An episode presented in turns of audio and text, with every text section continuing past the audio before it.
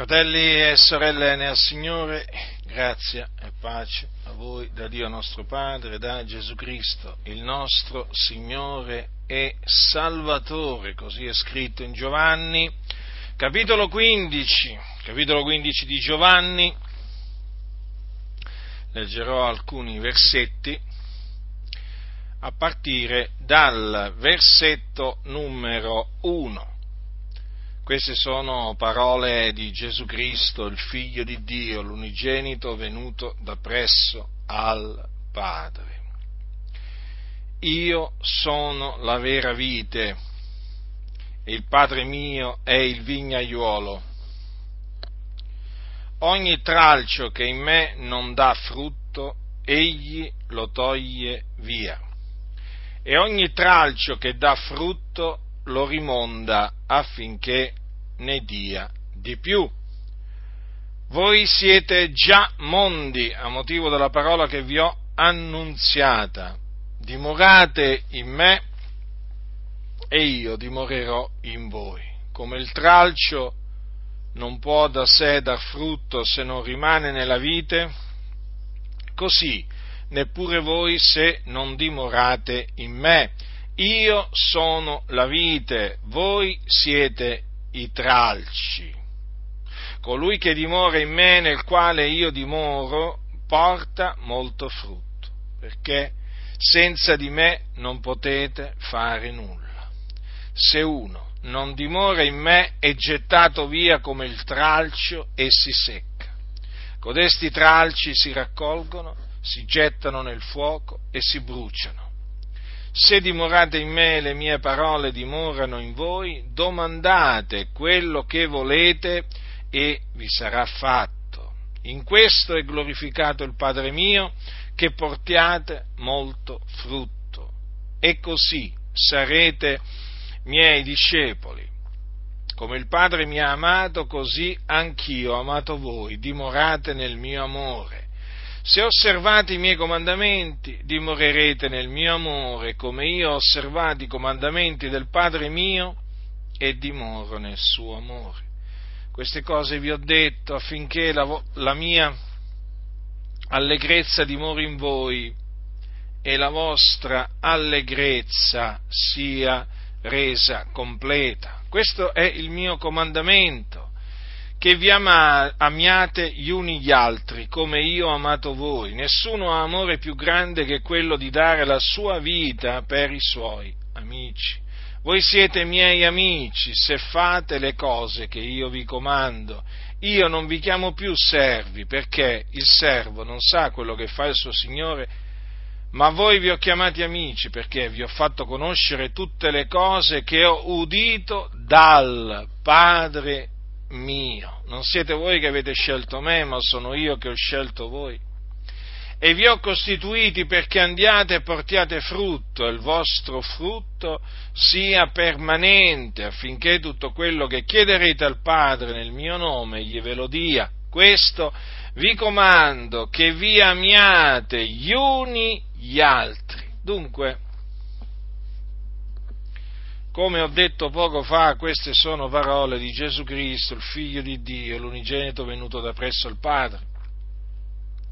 E quindi sono parole del Padre che lo ha mandato. Ci tengo a ribadirlo questo perché quando noi leggiamo le parole di Gesù dobbiamo avere sempre questo davanti, che quello che Gesù ha detto lo ha, lo ha detto da parte del Padre, il Sore di tutte le cose colui che ha mandato il figliuolo nel mondo per essere il salvatore del mondo. Ecco perché quando Gesù un giorno disse le cose dunque che dico così le dico come il Padre me le ha dette. Dunque questo è qualcosa di estremamente importante perché Gesù non ha parlato di suo, come non è venuto eh, diciamo da, da lui, eh? Eh, perché il Padre che lo ha mandato, così egli non ha parlato di suo, ma quello che ha detto lo ha detto per, eh, per ordine del Dio e Padre suo. E quindi dobbiamo avere il massimo rispetto per le parole di Gesù, dobbiamo tremare davanti alle parole di Gesù, perché sono le parole di Dio.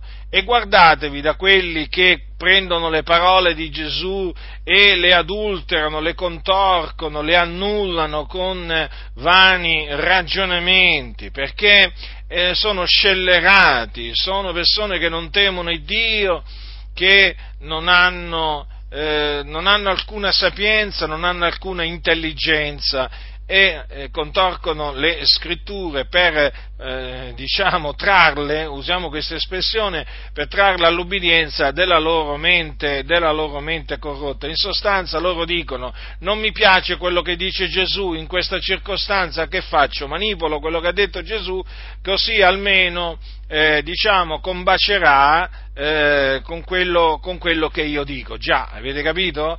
Cioè, praticamente, se le parole di Gesù non si accordano con la loro dottrina, loro modificano le parole di Gesù per, fare, per farle concordare con la loro, con la loro dottrina. Eh? E purtroppo questi sono gli scellerati, gli scellerati che sono in mezzo alle chiese, che si chiamano pastori, apostoli, profeti, evangelisti, dottori, eh? ma perché naturalmente sono falsi, sono falsi, hanno un falso ministero eh?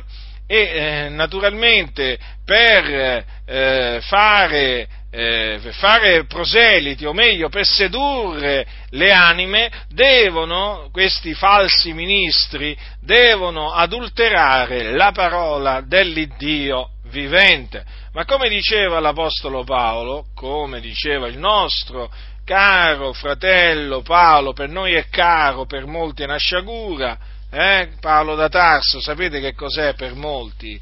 Per molti cosiddetti evangelici è una delle più grandi sciagure che poteva capitare alla Chiesa, alla Chiesa di Dio. Ma infatti noi li smascheriamo a questi impostori che si chiamano cristiani evangelici, che odiano e disprezzano il nostro caro fratello Paolo. Ma come diceva Paolo, dice, noi non siamo come quei molti che adulterano la parola di Dio, ma parliamo mossi da sincerità da parte di Dio in presenza di Dio in Cristo. Notate che cosa dice Paolo, noi non siamo come quei molti che adulterano la parola di Dio. Quindi anche ai, ai giorni degli Apostoli c'erano quelli che adulteravano la parola di Dio. Ed erano molti, non è che erano pochi, molti, non è che c'è scritto qualcuno, no, molti, molti, lo ripeto, molti. E ancora oggi la stessa cosa, fratelli nel Signore, molti adulterano la parola di Dio, ma noi non siamo di quelli che adulterano la parola di Dio, lo vogliamo dire con ogni franchezza perché parliamo mossi da sincerità da parte di Dio, in presenza di Dio in Cristo. Eh? Questo è molto, è molto, importante, quel molti mi fa, sempre, mi fa, sempre, pensare a quello che dice Paolo a Tito, vi sono molti ribelli, cianciatori e seduttori di menti, specialmente fra quelli della circoncisione. Nonché mi ricorda anche quel, ehm, quel, quel molti, anche queste, queste, queste, parole, eh, queste parole di Giovanni, molti seduttori sono usciti per il mondo, i quali non confessano Gesù Cristo essere venuto in carne, come anche mi ricorda, mi ricorda queste parole che sono scritte invece in, in eh, Matteo, e molti falsi profeti sorgeranno e sedurranno molti, notate, sono molti falsi profeti e sono molti coloro che i falsi profeti seducono. Eh? Quindi non ci meravigliamo di constatare, ogni volta lo dobbiamo constatare questo, che ci sono molti falsi ministri in mezzo alle denominazioni che appunto perché sono falsi adulterano la parola di Dio. No, non gli sta bene. Vedete, io, ci fu un tempo qua, nel quale io pensavo che il più, grande, il più, grande, pericolo per la Chiesa di Dio fosse la Chiesa cattolica romana. Eh, ho commesso un errore di valutazione, uno di quegli errori di valutazione che appunto vengono compiuti all'inizio da ogni credente per mancanza di conoscenza, di discernimento e anche di esperienza. Ebbene, fermo restando che la Chiesa cattolica romana costituisce un pericolo, eh, un serio pericolo, eh, diciamo a cominciare da quello che c'è a capo della Chiesa Cattolica, che loro chiamano il Vescovo Universale, eh, che non è altro che uno dei tanti falsi ministri dell'Evangelo che esistono sulla faccia della terra, fermo restando tutta la pericolosità della Chiesa Cattolica Romana, con madonne, madonnine, santi, santini, medaglie, medagliette, medaglioni, eh, eh, idolatrie di ogni genere, superstizioni di ogni genere, eresie di ogni genere, genere, fermo restando tutto questo, ebbene mi sono dovuto ravvedere. Ci ho dovuto cambiare modo di pensare perché io ritengo che eh, il, il maggiore pericolo per la Chiesa di Dio è interno, non è esterno. È interno perché si sono infiltrati nella Chiesa eh, tanti ministri del diavolo. Hm? E questi si presentano con il nome di evangelici o anche di pentecostali, del pieno Vangelo, del tutto Evangelo, poco importa, tutti questi bei titoli, tutti quei bei nomi appellativi, altisonanti e si presentano pace fratello, che piacere incontrarti, che piacere sentirti, vabbè gente falsa, gente falsa fino alle midolle, basta che li vedi in faccia, già ti rendi conto che sono falsi, già proprio guardi, guardi in faccia e tu la, sulla loro faccia vedi spiccicata proprio la falsità, la falsità, eh? E allora, e allora, il maggiore pericolo, il più grande pericolo è interno, è interno a, a, alle chiese, fratelli al Signore, alle chiese evangeliche in questa, in questa circostanza ed è costituito dai massoni, dai massoni, sì ancora con questi massoni qualcuno dirà, eh, ma i massoni sono in mezzo alla Chiesa sono lupi, che facciamo qua? Eh, I lupi sono entrati, che facciamo? Facciamo finta di non vedere i lupi? Eh? Ma sì, vabbè, cosa vuoi che sia un lupo? Vabbè, ammazzerà qualche pecora, cosa vuoi? Non è che puoi continuamente a parlare, puoi stare continuamente a parlare dei lupi, no, io ci sto continuamente a parlare dei lupi perché ci tengo alle pecore, cioè, a, a, ci sono quelli a cui le pecore non gli interessano niente perché sono lo, lupi loro stessi, eh, che danno la mano d'associazione ad altri lupi, io invece a me interessano le pecore del Signore, perché le pecore del Signore sono state acquistate comprate col prezioso sangue di Cristo Gesù. E per me sono preziose come sono preziose per il Signore, o meglio, quanto più sono preziose per il Signore, perché è Lui che le ha comprate con il suo prezioso sangue. Quindi io ci tengo alle pecore del Signore. E se vedo un lupo entrare in mezzo al gregge, eh, io non è che lo chiamo, lo chiamo agnellino o pecorella, eh, eh, no, no, lo chiamo lupo. Lo chiamo lupo perché la scrittura, la scrittura lo, chiama, lo chiama così. E quindi non vi lamentate eh, se io sto continuamente a mettere in guardia dei lupi, semmai voi vi dovreste preoccupare per tutti quelli che non vi mettono in guardia dai lupi. Eh? E eh, voi vi dovreste preoccupare, voi, voi, insensati che state sempre a dire non giudicate, eh, come fai a dire, come faccio a dirlo? Se tu incontri un lupo per strada, come fai a dire che è quello il lupo? Me lo vuoi spiegare? No, io vorrei sapere da te, scellerato, insensato, ignorante che non sei altro, eh? Io vorrei proprio sapere da te, se tu incontri un lupo per strada, mettiamo anche di notte, dai, sei con tua moglie, eh? sei con i tuoi bambini, stai camminando per la montagna, dai, ti facciamo un esempio del genere, e ti spunta un brano branco di lupi, eh, ti spunta un branco di lupi, tu che fai? Vorrei proprio sapere, che vai, ti avvicini ai lupi e cosa gli dici? Venite moglie, venite figli, che vi presento i lupi, gli facciamo delle carezze, vero? Eh? Come li chiamate quegli animali? Pecore o lupi? E allora che cosa vi lamentate quando mi sentite chiamare a me questi scellerati lupi? Sono dei lupi, li devo chiamare lupi, lupi rapaci, vestiti da pecore. E allora io metto in guardia i santi, non vi sta bene? Beh, in bo- rimanete in bocca ai lupi, eh? Rimanete in bocca ai lupi, ci state bene? Eh, rimanete in bocca ai lupi. Oh, vi sbraneranno, vi distruggeranno, vi porteranno all'inferno con loro. Ma se state bene con i lupi, non è che ve la potete prendere con quelli che mettono in guardia dai lupi. Se voi state bene con i lupi, rimaneteci con i lupi. Poi quando vi troverete all'inferno, poi vi ricorderete eh, di quel pazzo che giudicava tutti, eh, come dite voi, eh, che vi metteva in guardia dai lupi e direte aveva ragione. Ma sarà troppo tardi, in mezzo al fuoco.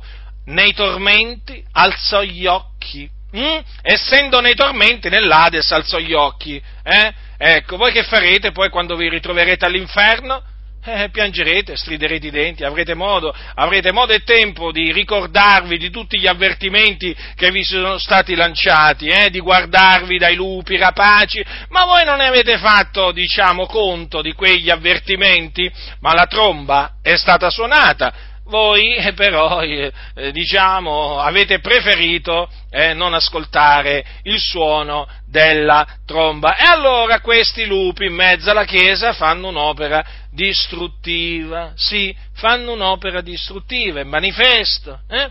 E naturalmente per poter sbranare le pecore devono contorcere le parole del Signore, eh? devono adulterarla la parola di Dio, non gli sta bene, ma quando io considero che la parola di Dio è pura d'ogni scoria, e questi qui la mescolano con le loro favole, con, con la loro vanità ingannatrice, eh, con le loro menzogne, con le loro profanità, ma io veramente rabbrividisco rabbrividisco al solo pensiero veramente che questi facciano questa opera, ma, ma poi arriva il giorno in cui il Signore gli rende secondo le loro opere a questi, già sulla terra, eh? No, no, non vi pensate che bisogna aspettare il giorno della loro morte, perché il Signore si ricorda di questi scellerati ancora mentre vivono sulla terra e li colpisce, ma loro non sentono niente, anzi vi vengono a dire che è stato il diavolo che li ha attaccati. Sì, questi scellerati, quando Dio li colpisce, sono come gli israeliti, quando Dio li colpiva con le piaghe, eh? ai tempi dei profeti. sì, sì, proprio non sentono niente, non sentono niente, però comunque il Signore poi moltiplica i suoi giudizi contro di loro. Fratelli del Signore, io ve lo ribadisco per l'ennesima volta, non mettetevi con questi scellerati che contorcono, contorcono le scritture, che annullano la parola di Dio, eh? Che adulterano la parola del Signore. Dunque Gesù ha detto io sono la vera vite. Vedete già il fatto che Gesù abbia detto che è la vera vite, questo fa pensare che eh, ci sono altre viti, eh, che sono fasulle. Gesù è la vera, la vera vite, ma evidentemente ci sono anche delle viti che sono false, sì, perché esistono altri Gesù. Eh sì, fratelli nel Signore, ci sono, eh, ci sono tanti falsi Gesù che oggi vengono annunziati. Hm? E i gruppi che appunto eh, si radunano attorno a questi falsi Gesù sono delle false viti, capite? E quindi quelli sono falsi tralci. Allora, essendo falsa la vite, è evidente che pure i, i tralci sono falsi, non sono veri. Eh? Quindi come esiste una vera vita, esistono, eh, esistono anche i, fa, i, tralci fa, i, tralci falsi. Cioè, come esiste una falsa vite, eh, o vere, eh, eh varie false viti, esistono anche eh, falsi tralci e quindi persone che non sono dei nostri perché hanno creduto in un altro Gesù, perché seguono un altro Gesù. Guardate che anche ai giorni degli Apostoli c'erano quelli che annunziavano un altro Gesù. Non vi illudete, fratelli del Signore, c'erano, c'erano come c'erano anche quelli che annunziavano un, un, altro, un, altro, Evangelo, perché annunziando un altro Gesù, per forza di cose, poi sono costretti ad annunziare un altro Evangelo. Quindi non vi meravigliate, non vi meravigliate di dover constatare eh, che eh, diciamo, ci sono tanti falsi eh, Gesù che vengono, che vengono annunziati e con i falsi Gesù ci sono anche i falsi tralci quindi badate bene, eh? Io sono la vera vita, ha detto Gesù Cristo, il Padre mio è il vignaiuolo. Ogni tralcio che in, me non, che in me non dà frutto, egli lo toglie via. E ogni tralcio che dà frutto lo rimonda affinché ne dia di più. Ora, io voglio in particolare soffermarmi sul, eh, sul, sul portare frutto, però eh, è ovvio che non posso non parlare ehm, dei tralci che non portano frutto. Eh? Perché? Perché Gesù ne ha, ne ha, parlato, quindi non è che posso parlare de, del portare frutto, ma eh, eh, senza parlare del non portare frutto, perché anche questo fa parte del, del consiglio di Dio. Allora, ci sono tralci nella vite che eh, non, danno, non, danno, frutto, non portano, non portano frutto. Eh? Vedete che qui le cose sono, sono molto chiare. Ogni tralcio che in me non dà frutto, egli lo toglie via.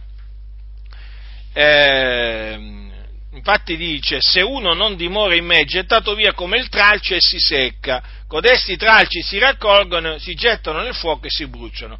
Quindi vedete che eh, il Signore ha parlato di tralci che eh, non portando frutto, ehm, eh, appunto, eh, vengono raccolti e vengono gettati nel fuoco. Na- naturalmente, per essere raccolti hanno bisogno di essere tagliati, rimossi dalla vite, o meglio, dalla vera vite. Eh? Quindi stiamo parlando di tralci che erano veri tralci, mica erano, fa, mica erano tralci fasulli quelli, no, no, erano mh, tralci della, eh, della, vera vite che però eh, non hanno portato frutto. E allora questi tralci vengono, vengono raccolti e vengono gettati nel fuoco e bruciati.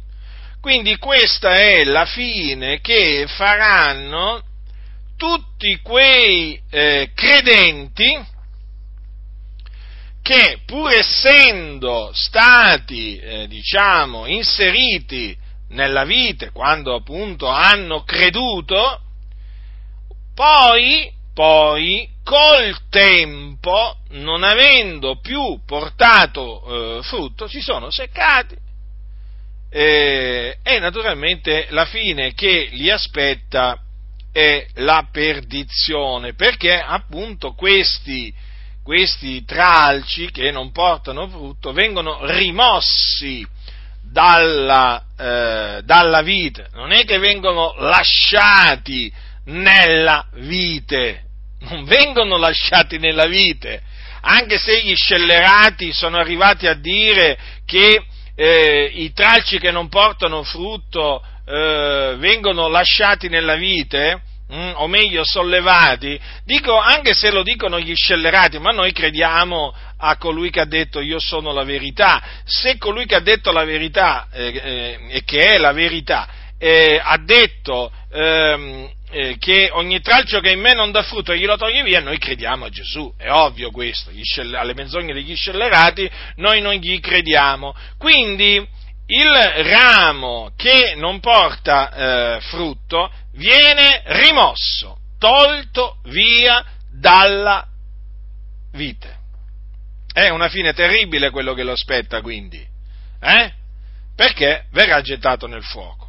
Allora, è evidente che, dato che qua si parla eh, di un tralcio, eh, o di tralci che non portano frutto, è evidente che è di fondamentale importanza eh, sapere come un tralcio può portare frutto, non vi pare? Anche perché, fratelli del Signore, Gesù che cosa ha detto? Vi ho, costituiti perché andiate e portiate frutto e il vostro frutto sia permanente. Quindi non è che noi siamo stati scelti dal Signore così per fare niente, no, per portare frutto. E il nostro frutto deve essere permanente, eh? Permanente. Quindi deve essere continuo. Quindi è di fondamentale importanza, come vi dicevo, eh, sapere eh, come si fa a portare frutto, o meglio molto frutto, perché Gesù ha detto anche, in questo è glorificato il Padre mio, che portiate molto frutto e così sarete miei discepoli. Notate che non dice poco frutto, ma molto frutto. È di fondamentale importanza, fratelli del Signore, capire eh, come si porta frutto, eh, come si porta frutto alla gloria di Dio Padre, perché portando frutto Dio viene glorificato per mezzo di noi. E Gesù ce lo ha detto come si fa per portare frutto. Dimorate in me e io dimorerò in voi. Come il tralcio non può da sé dar frutto se non rimane nella vita, così neppure voi se non dimorate in me. colui che dimora in me, nel quale io dimoro, porta molto frutto. Vedete? Colui che dimora in me, nel quale io dimoro, porta molto frutto. Quindi è di fondamentale importanza sapere eh, cosa significa dimorare in Cristo. Prendete la prima epistola di Giovanni, prima epistola di Giovanni, capitolo 3. Allora,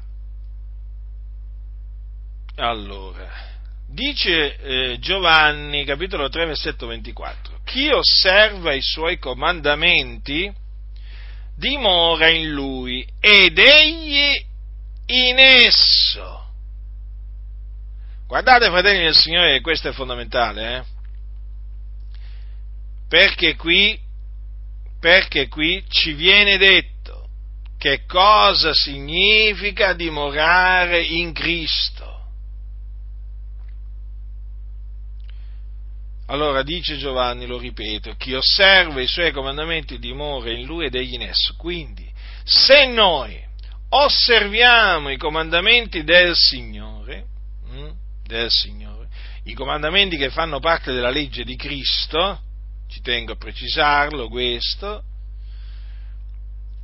se noi osserviamo i suoi comandamenti, dimoreremo in lui, dimoriamo in lui e lui dimora in noi.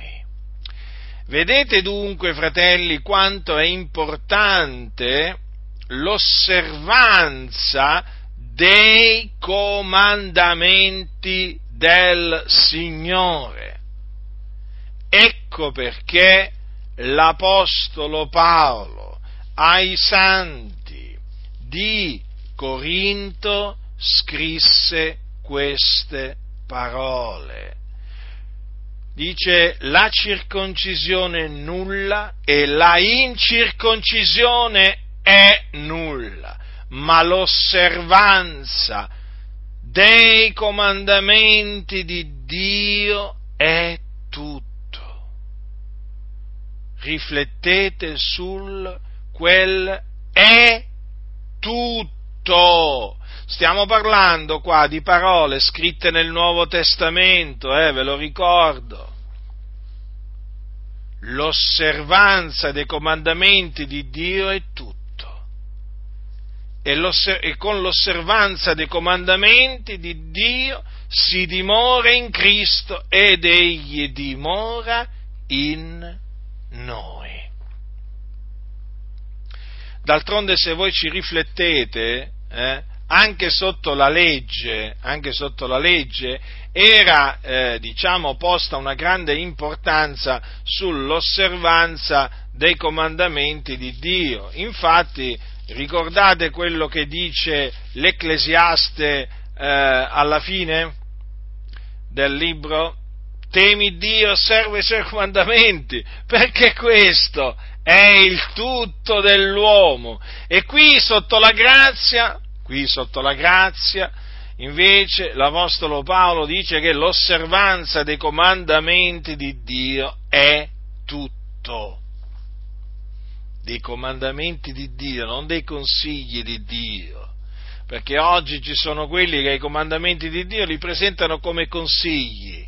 Senti, guarda che Dio ti consiglia, no, Dio non ti consiglia, Dio ti ordina, Dio ti comanda di fare questo, comanda di fare quest'altro, ti comanda di fare quest'altro ancora. Sono dei comandamenti. Eh?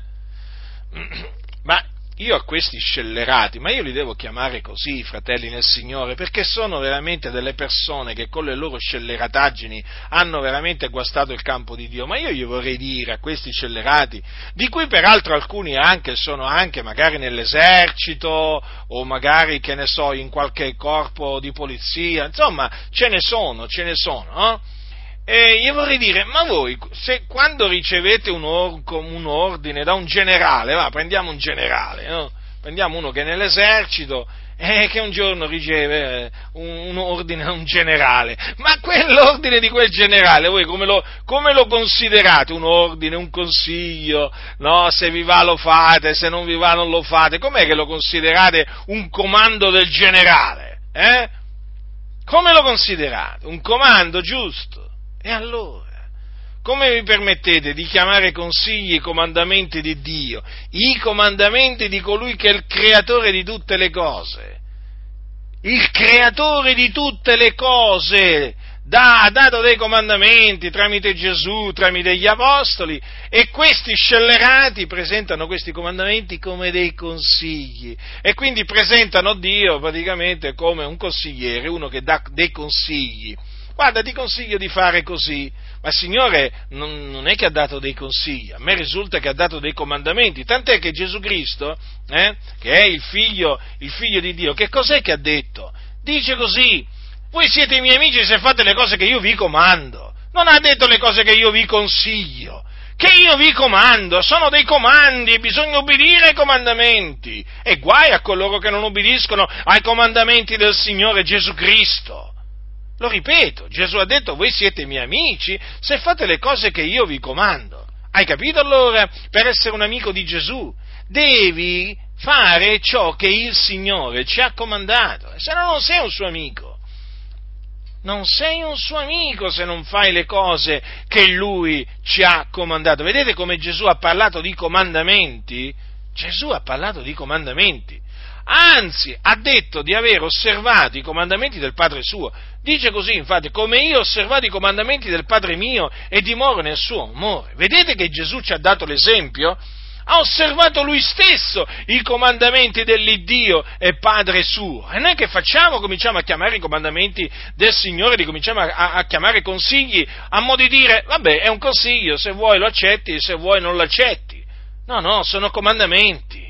Infatti dice, se osservate i miei comandamenti, dimorerete nel mio amore. Attenzione, Gesù ha parlato i miei comandamenti. I miei comandamenti. Ecco perché vi ho parlato della legge di Cristo. Eh?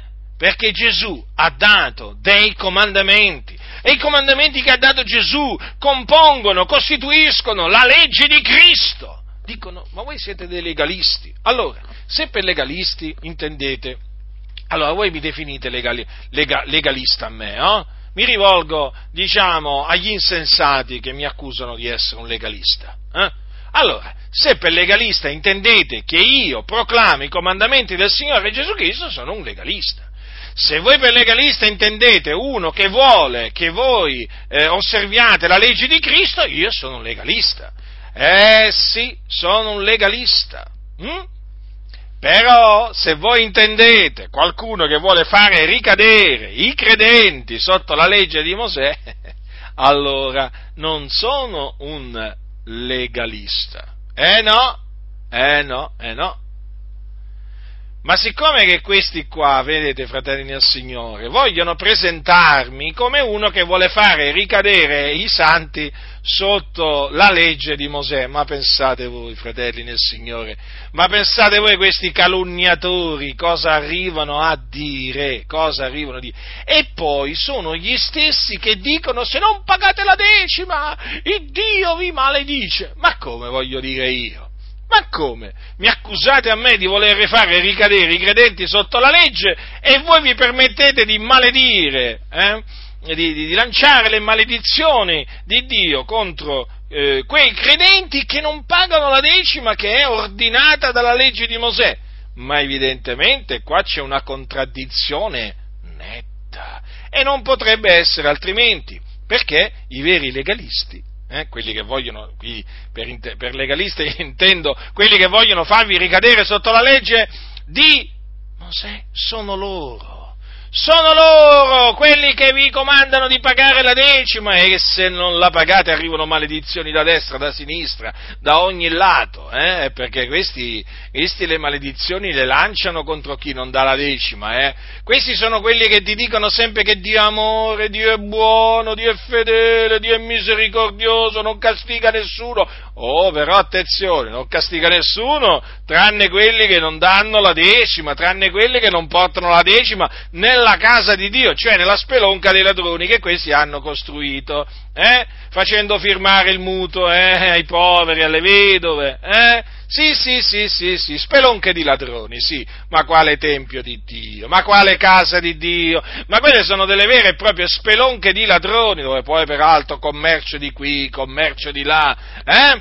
dove là devono essere portate le decime, ma non, non ci sono i leviti, però devono essere portate le stesse, non, non, è, il Tempio a Gerusalemme, non ci sono i leviti, però a decima la vogliono vedere, anzi la vogliono intascare. E a chi non dà la decima, maledizioni dalla mattina alla sera. Ascoltate, fratelli del Signore, a questi non gli dovete dare nemmeno un centesimo, altro che decima, non gli dovete dare un centesimo e la cosa veramente eh, giusta da fare in questi casi è andarvene, separarvene da queste organizzazioni fondate sul denaro. Hm?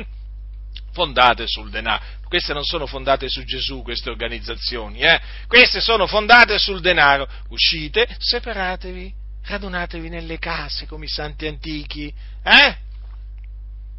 Pregate il Signore assieme, fate il culto al Signore, nella semplicità, nel timore del Signore. Il culto antico eh, era caratterizzato dalla semplicità e dal timore di Dio, nonché dall'ordine. Eh? Perché tutte le cose devono essere fatte appunto con ordine. Lasciate perdere questi templi Lasciate perdere queste spelonche di ladroni e lasciate perdere naturalmente i ladroni. Eh? I ladroni che si presentano ben vestiti, col volto lucente, tutti improfumati, che appena li tocchi proprio ti si attacca tutto il loro profumo e poi, e poi per togliertelo ti devi andare a lavare. Questi, quel profumo lì, prima di tutto ha riempito la casa la casa di profumo, ne lapidi in quella maniera, tant'è che dove va, va, va, lascia una scia che non finisce più, perché loro quello che si propongono di fare è mettervi in cattiva luce presentandovi come quello. Ah, non la imponete? E perché ne parlate allora? Se non la imponete, ma alla decima, nel senso che alla violazione del pagamento della decima, perché chi non paga ancora ogni parola che dite è una parola con cui vi contraddite. Eh? Che maniera? Allora ti fai spiegare qual è questo molto frutto. E allora ti dicono Gesù. Bene? Questo naturalmente bisogna proprio che... Eh, cosa significa che ha portato tante anime a Gesù? Attenzione, certo. Capite che questi qua, fratelli nel Signore, che cosa intendono? Opzione, come i cosiddetti pastori dicono di evangelizzare, tu, tu, tu, tu devi dirgli così, a quelle le prime cose che gli dicono e paga la decima. Avete capito che cosa si ladra? Ma adesso parliamo di quei fratelli, eh? Di cui Dio Signore che cosa significa questo? Che se il Signore ha deciso un paese, non più. Qualcuno dirà, ma come? Sì, se il Signore ha eletto 40 anime a salvezza in quel paese, 40 anni hanno salvati che per evangelizzare queste 40 anime eh, si usi di e che 5 anime qui devo fare la pura matematica, che cinque anime siano salvati per ogni credente. Va bene? Ci sta, una cosa che ci sta. Possiamo anche pensare che il Signore eh, possa salvare 40 anime anche solo tramite due credenti. Sempre questo. Che può succedere, può succedere che in un, in un, paese magari siano solamente eh, dieci no? eh, le anime ordinate, no? che praticamente chi magari, chi il Signore ha stabilito che dove, dove di usarsi, Dio ha deciso così, si è fatta la sua volontà. Però quello che il Signore ha deciso che, diciamo, non è questo che la scrittura intende per portare io ho piantato, Apollo annaffiato, ma è Dio che fa crescere. Non è il discorso, è solo quella famiglia di quel credente eh, in un paese di mille persone. E quello non porta, ha portato poco frutto, ma lungi da noi dal dire questo. State attenti perché questo è farvi un esempio. E infatti Gesù gli apparve a, a, a Paolo eh, e gli disse queste parole, non temere, ma parla e non tacere, perché io sono teco e nessuno metterà le mani su te per farti del male. Perché... Allora, precedentemente, che cosa c'è scritto? Che cosa c'è scritto? Andiamo a vedere quanti creazioni ne mosci dal mezzo di loro. Ma alcuni si unirono a lui e credettero, fra i quali anche Dioniso l'Areopagita, una donna chiamata Damaris e altri con loro. Non si parla di una moltitudine, non si parla di migliaia di persone e nemmeno di centinaia di persone, di alcuni che credettero.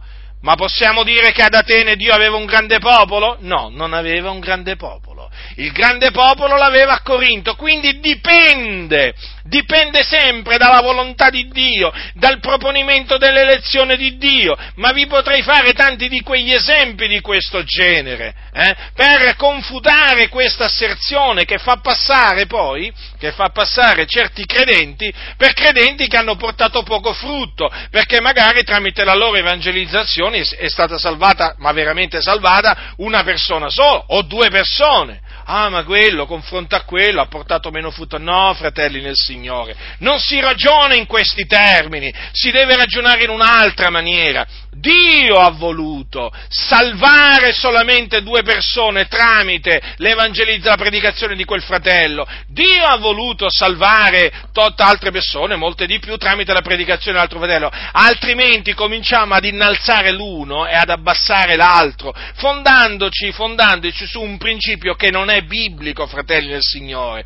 Dovete sempre considerare il proponimento delle lezioni di Dio. Sapete, quando io mi sono convertito, questo è stato, questo è stato uno di, uno di quegli errori in cui ero caduto. In cui ero caduto. Certo, perché non avevo ancora capito che cosa si proponevano questi scellerati, questi predicatori con questo insegnamento. Loro si erano praticamente, prepo, si sono proposti di far portare tante anime nella loro tana eh, per sbranarli. E questo, ma io all'inizio non riuscivo a capirlo. Quando ho scoperto il proponimento dell'elezione di Dio, quando veramente ho capito cos'è l'Evangelo, eh, cos'è l'Evangelo, Vangelo, la predicazione dell'Evangelo, quando ho capito cos'è tutto il consiglio di Dio, allora ho capito l'inganno di costoro, l'inganno di costoro. Ma al, poi notate bene che eh, dice l'osservanza dei comandamenti di Dio è tutto.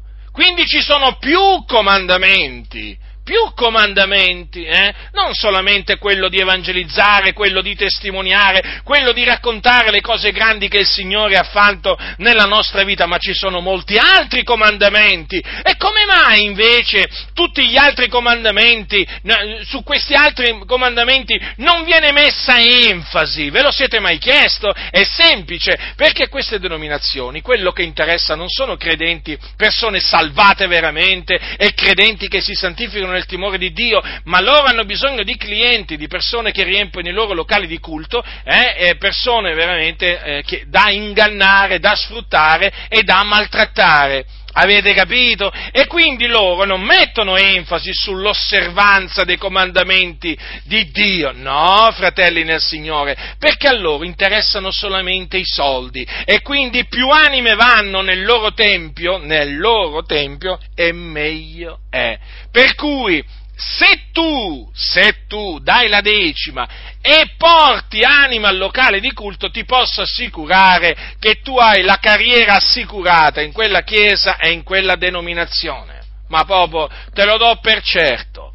Ma se tu rifiuti di dare la decima, come, de- come giustamente de- devi-, devi, rifiutarti, se tu ti santifichi evangelizzando, eh, magari vedendo anche anime salvate, io ti posso dire che tu hai i giorni, se non le ore contate in quell'organizzazione, perché non gli interessi non gli interessa, hai capito che non gli interessi? Molti, molti, mi dicono, ma fratello, ma come mai noi non veniamo considerati? Ancora mi fate sta domanda, ancora mi fate sta domanda, ma come potete essere considerati preziosi voi da dei servi di Mammona che hanno a cuore solamente il denaro, che pensano solo al denaro? Ma me lo volete dire? Ma ancora non l'avete capito? Che voi, che, mm, di voi non interessa proprio niente a questa gente.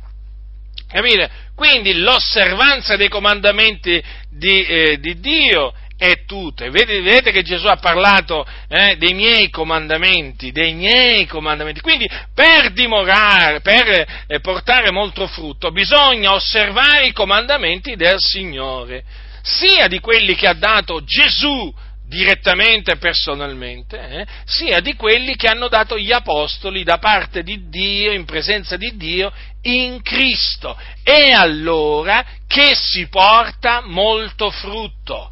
Quindi, facciamo, vi, faccio, vi, faccio, degli esempi, eh? vi, faccio, vi, faccio, degli esempi proprio, voglio dire, semplici, eh, che veramente possono, possono capire tutti, anche, anche i, miei tanti, i miei tanti nemici. Per esempio, c'è scritto, chi rubava non rubi più, ma s'affatichi piuttosto a lavorare onestamente con le proprie mani, onde abbia di che far parte a colui che ha bisogno.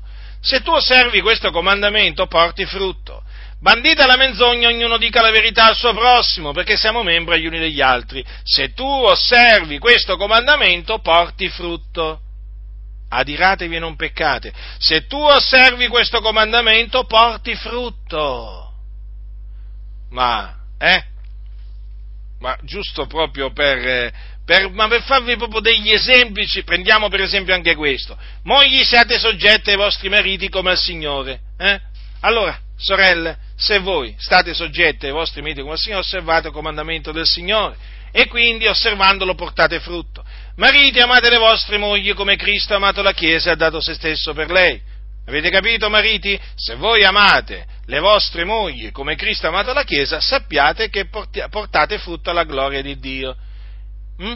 Ma guardate che qua potrei, potrei, potrei veramente proseguire, come naturalmente avrete naturalmente capito, con, con tanti, tanti, tanti altri comandamenti. A proposito, sorelle nel Signore, sappiate che ornando, vestendovi con modestia e, ehm, eh, e con modestia e verecondia, voi portate frutto alla gloria di Dio, perché non state facendo altro che osservare quello che Dio ha ordinato tramite gli apostoli. No? Quando Paolo diceva io voglio dunque che, similmente, no?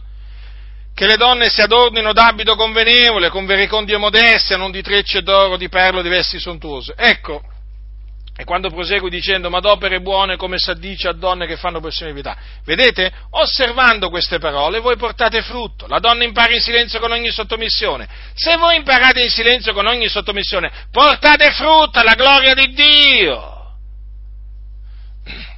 Prendiamo il velo, sorelle nel Signore, vi ricordo che osservando il comandamento del velo, voi portate frutto, perché è un comandamento. Infatti è scritto che cosa è scritto? La donna, dice così, deve a motivo degli angeli avere sul capo un segno dell'autorità da cui dipende. Eh? Non è che c'è scritto se gli va, se lo capisce, eh? se se la sente, no, deve. È un comandamento a motivo degli angeli avere sul capo un segno dell'autorità da cui dipende questo segno naturalmente è il velo. Allora, Indossando il velo, sorelle, quando pregate o profetizzate, voi state osservando il comandamento del Signore e quindi state portando frutto. Capite? E potrei veramente proseguire, fratelli del Signore, ma proseguire, proseguire, proseguire, una lista lunghissima di comandamenti del Signore. Voi quando trovate un comandamento di Gesù, quando trovate un comandamento degli Apostoli, sappiate che quelli sono i comandamenti di Dio a cui si riferiva Paolo, quando diceva l'osservanza dei comandamenti di Dio è tutto. E quindi, e quindi, ecco in che maniera si porta molto frutto alla gloria di Dio. Eh? Perché in questo è glorificato il Padre mio che portiate molto frutto e così sarete i miei discepoli. D'altronde, non ha forse detto Gesù queste parole? Dice, così risplenda la vostra luce nel cospetto degli uomini affinché veggano le vostre buone opere e glorifichino il Padre vostro che è nei cieli. Notate quelle e glorificano il Padre vostro che è nei cieli. Eh? E cosa ha detto Gesù? In questo è glorificato il Padre mio che portiate molto frutto e così sarete miei discepoli. Quindi che cosa significa questo? Che eh, praticando le opere buone eh, si porta frutto alla gloria di Dio Padre e Dio si compiace di costoro. Quindi, quindi, naturalmente evangelizzate, eh, fratelli, attenzione, eh, non fraintendetemi, evangelizzate, pregate per coloro che evangelizzate, siate un esempio per coloro che evangelizzate, ma ricordatevi che se il Signore ha deciso di usarvi solo per un'anima, per salvare un'anima, nella vostra vita vedrete solamente un'anima salvata per mezzo di voi. Se il Signore ha decretato di salvare dieci anime, ne vedrete dieci, dipende dal Signore dipende dal Signore la salvezza delle persone che voi evangelizzate dipende dal Signore, quindi non vi dovete vantare di alcunché nei confronti di un altro fratello, se, quel, se tramite l'evangelizzazione di quel fratello sono venute, sono venute, a Cristo meno, eh, sono venute a Cristo meno anime, invece tramite la vostra evangelizzazione sono venute a Cristo più anime, perché questo significa che Dio ha deciso di portare, di, di, diciamo, di attirare a Cristo, della, de, de, usandosi della parola che voi avete proclamato, più anime anime con voi che con quel fratello. Dove sta il problema? Dov'è questa distinzione? Tanto frutto, poco frutto? No, fratello, non vi fate ingannare, perché di inganni in mezzo a queste chiese, ma io ne ho trovati così tanti, ma così tanti.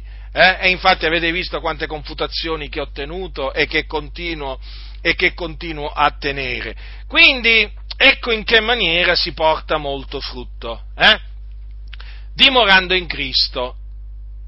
Dimorare in Cristo quindi significa osservare i suoi comandamenti. Per esempio, che cosa ha detto Gesù? Questo è il mio comandamento, che vi amiate gli uni gli altri come io ho amato voi. Vedete, fratelli del Signore, eh? Questo è il comandamento che ci ha dato Gesù, quello di amarci gli uni gli altri come lui ha amato noi, quindi noi abbiamo l'esempio eh, da seguire e l'esempio è Gesù. Si porta frutto, fratelli, si porta frutto amandoci gli uni gli altri, non scannandoci gli uni gli altri, non invidiandoci gli uni gli altri. Eh?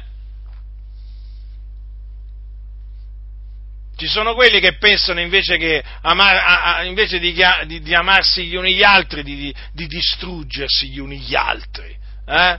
di mettere gli uni contro gli altri, o oh, dove arrivano loro arriva la discordia, eh? arriva la discordia, arriva l'inimicizia, arrivano turbamenti di ogni genere. Dov'è l'amore? Non c'è. Questo è il mio comandamento, che vi amate gli uni gli altri come io ho amato voi. L'amore copre una moltitudine di peccati. L'amore vero. Poi c'è anche l'amore finto. Eh? C'è anche l'amore finto. Quindi amiamoci gli uni gli altri come Cristo ha amato noi. Eh? Amandoci gli uni gli altri noi portiamo frutto, fratelli nel Signore, alla gloria di Dio e Dio viene glorificato in noi. Vedete? Avete notato che il Signore ha messo enfasi su questo comandamento? Perché questo comandamento è fondamentale, fratelli del Signore. Considerate, Gesù ha detto, come il Padre mi ha amato, anch'io ho amato voi. Ma vi rendete conto? Mm? Il padre ha amato il figliolo, il figliolo ha amato noi e noi dobbiamo amarci, dobbiamo amarci come Gesù ci ha amato. Eh, come ci ha amato Gesù, fratelli? Gesù ha dato la sua vita per noi e noi pure dobbiamo dare la nostra vita per i fratelli. Eh? Alcuni non danno nemmeno un mignolo per i fratelli, no? Quale vita? Manco un capello danno per i fratelli. E poi parlano di amore. Ma di quale amore parlate? Ma di quale amore parlate? Questo è il mio comandamento, che vi amate gli uni, mi amiate gli uni gli altri come io ho amato voi. Quindi, fratelli, da tenere presente che Gesù ha detto voi siete miei amici se fate le cose che vi comando. Mm? Quindi, quelli che non osservano le cose che Gesù ci ha comandato non sono amici di Gesù. E io, con quelli che non sono amici di Gesù, non voglio avere niente a che fare. Io non voglio avere a che fare con i nemici di Gesù, ve lo dico chiaramente. Io voglio camminare con quelli che sono amici di Gesù, che non sono mafiosi, quindi appunto perché sono amici di Gesù, perché se sono amici di Gesù non sono mafiosi, non sono massoni, non sono idolatri, non sono fornicatori, non sono maldicenti, non sono oltraggiatori, non sono bestemmiatori, non sono schernitori.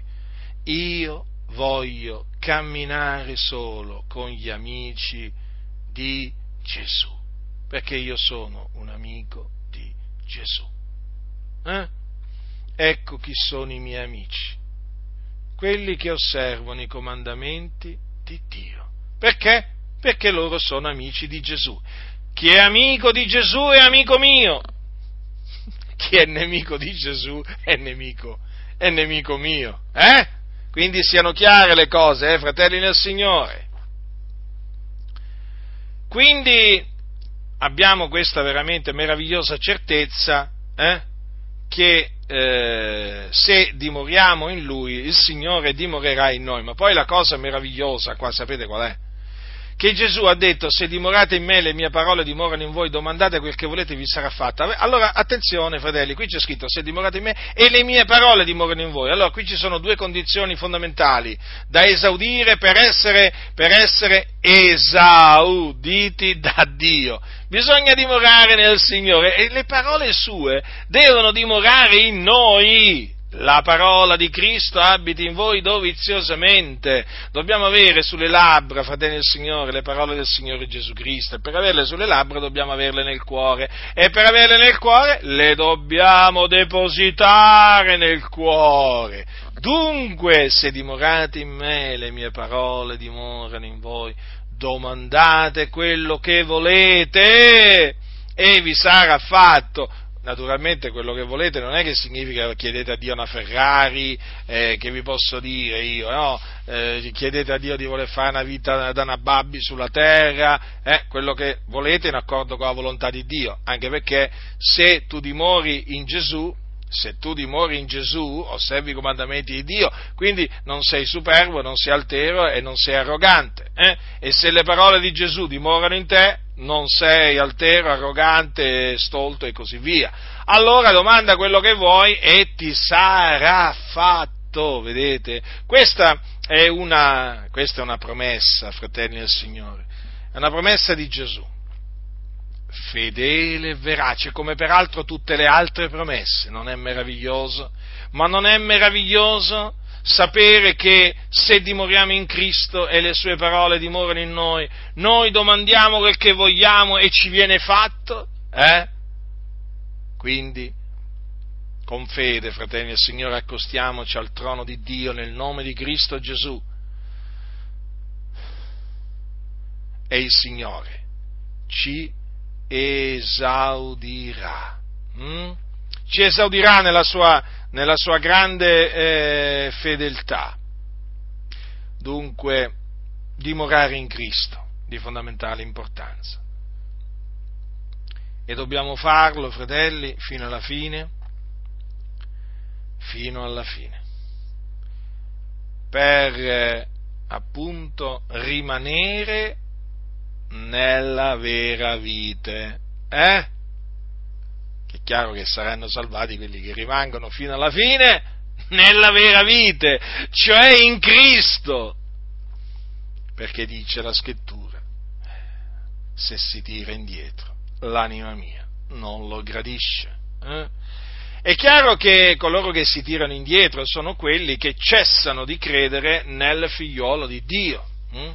Infatti, voglio ricordarvi che c'è scritto c'è scritto in Giovanni nell'epistola, al capitolo, la prima epistola, al capitolo 3, versetto 23. E questo è il suo comandamento che crediamo nel nome del suo figliolo Gesù Cristo e ci amiamo gli uni gli altri come gli ce n'ha dato il comandamento. Quindi da notare, fratelli, vedete c'è un comandamento, quello di credere nel nome del figliolo, del figliolo eh, di Dio.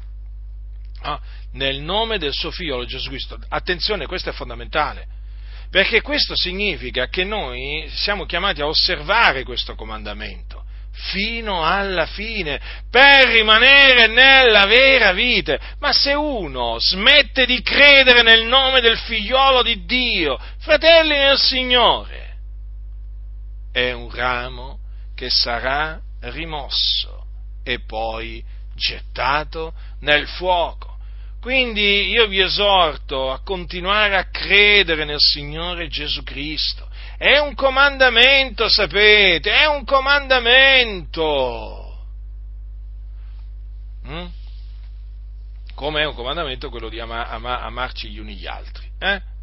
Attenzione, che qui dice, questo è un comandamento purtroppo di cui si sente poco parlare, che crediamo nel nome del suo figliolo Gesù Cristo. Sta parlando dei credenti Giovanni, eh? Ecco perché dice il giusto vivrà per fede se si tira indietro l'anima mia non lo gradisce. Ma noi non siamo di quelli che si traggono indietro a loro perdizione, ma di quelli che hanno fede per salvare l'anima. Quindi siamo di quelli che credono nel nome del figliolo di Dio per salvare l'anima. Eh? Quindi salvare l'anima bisogna serbare la fede nel Signore Gesù fino alla fine. Ed è un comandamento quello di credere, di credere. Quindi ecco che cosa, come si, come si porta molto frutto alla gloria di Dio, dimorando in Cristo. Dimorate in me e io dimorerò in voi. Quindi guardate, osservando i comandamenti di Dio, fratelli nel Signore, camminerete tranquilli, sicuri, fiduciosi nel Signore, camminerete nella libertà, credetemi, credetemi, quelli che osservano i comandamenti di Dio sono veramente liberi. Mm? Invece quelli che non li osservano sono schiavi, schiavi della corruzione. Eh? Dunque le parole di Gesù, dimorate in me e io dimorerò in voi. Tenetele sempre davanti, fratelli del Signore. Eh? Fate sempre tesoro, custodite veramente nel vostro cuore le parole, le parole di Gesù, perché sono, le sue parole sono spirito e vita Capite? Le parole di Gesù vivificano, danno, danno vita, danno vita, danno vita. E quindi dimorate in colui che ha dato la sua vita per noi, morendo sulla croce per i nostri peccati e risuscitando dai morti il terzo giorno a cagione della nostra giustificazione. Dimorate in Lui e Lui dimorerà in voi e il Signore poi, alla fine del corso, vi salverà nel suo regno celeste. La grazia del nostro Signore Gesù Cristo sia con tutti coloro che lo amano con purità incorrotta.